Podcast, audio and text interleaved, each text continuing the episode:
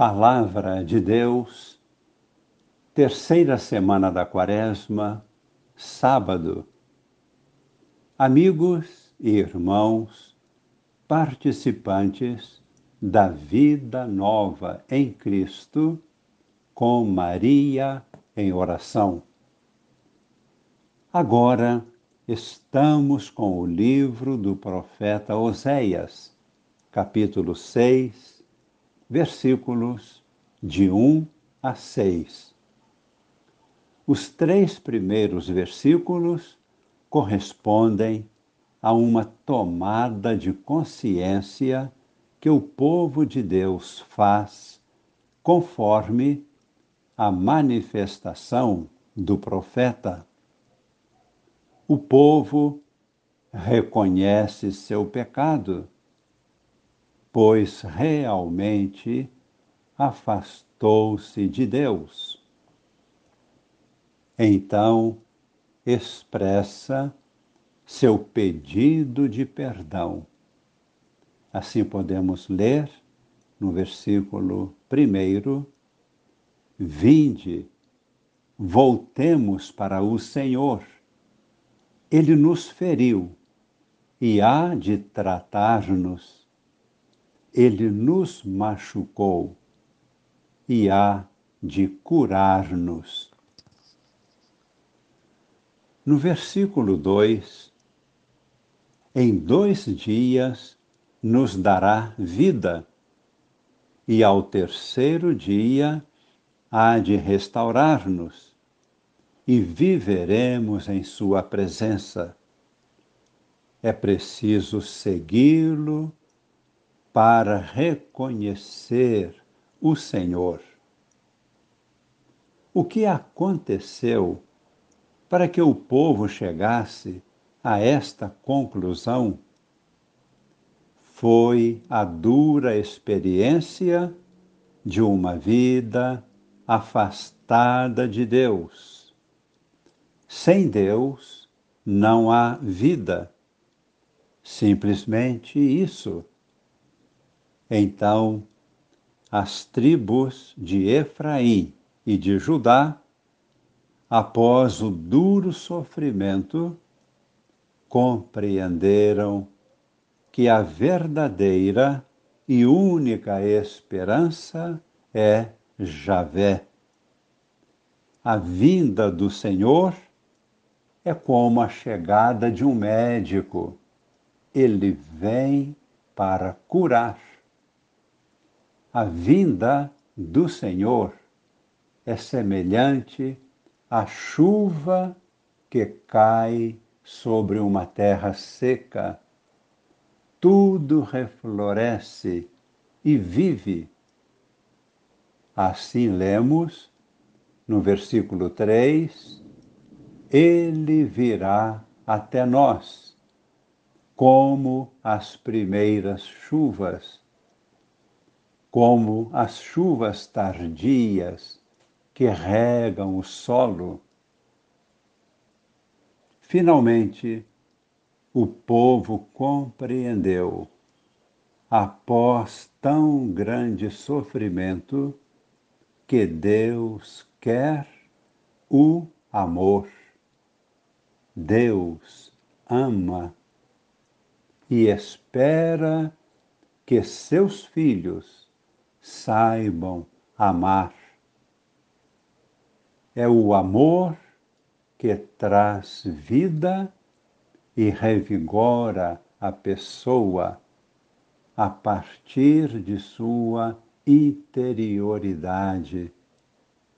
Porque Deus está vivo na interioridade dos corações. Por isso, lemos no versículo 6: Quero amor e não sacrifícios. Quero que tenhais o conhecimento de Deus, a experiência de Deus, muito mais do que holocaustos.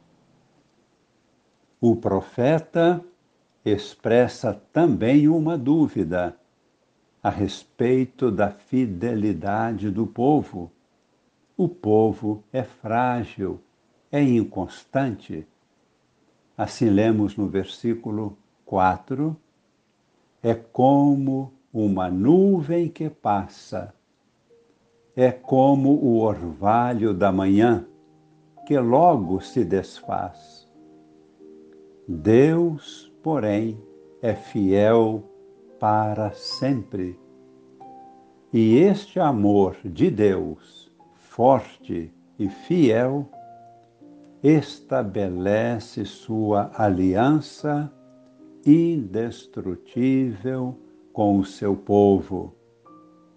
Deus se lembra sempre da aliança.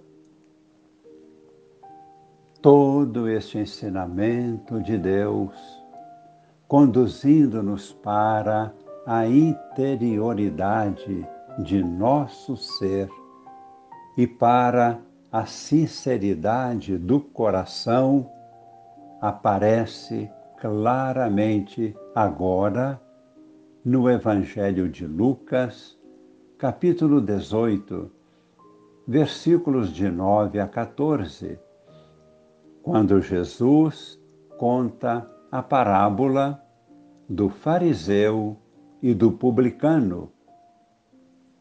O fariseu, em atitude autossuficiente, faz uma oração cheia de presunção, porque ele se julga justificado pela simples prática da lei. O publicano, o pecador público, humilhado pela própria condição de estar em pecado, humilhado pelo peso de sua consciência, invoca a misericórdia de Deus. Ele quer uma mudança de vida. Sua salvação está em Deus e não em si mesmo. Este voltou justificado para sua casa. Eis a sua oração. No versículo 13. Inclinando a cabeça, o publicano batia no peito, dizendo: Meu Deus, tem piedade de mim eu sou pecador. E Jesus conclui: Eu vos digo, este último voltou justificado para sua casa, o outro não. Pois quem se eleva será humilhado, e quem se humilha será elevado. Rezemos, reconhecendo nossa fragilidade e nosso pecado. Pedimos ao Senhor que nos purifique, que derrame seu Espírito sobre nós que Sua bênção desça sobre nós como uma chuva que vem fecundar a terra, para que em nossos corações possam aparecer bons frutos. Que esta bênção chegue aos nossos corações, chegue a cada pessoa em nossas famílias. Que esta bênção chegue a toda a Igreja e a todos os povos em toda a terra, para uma grande transformação.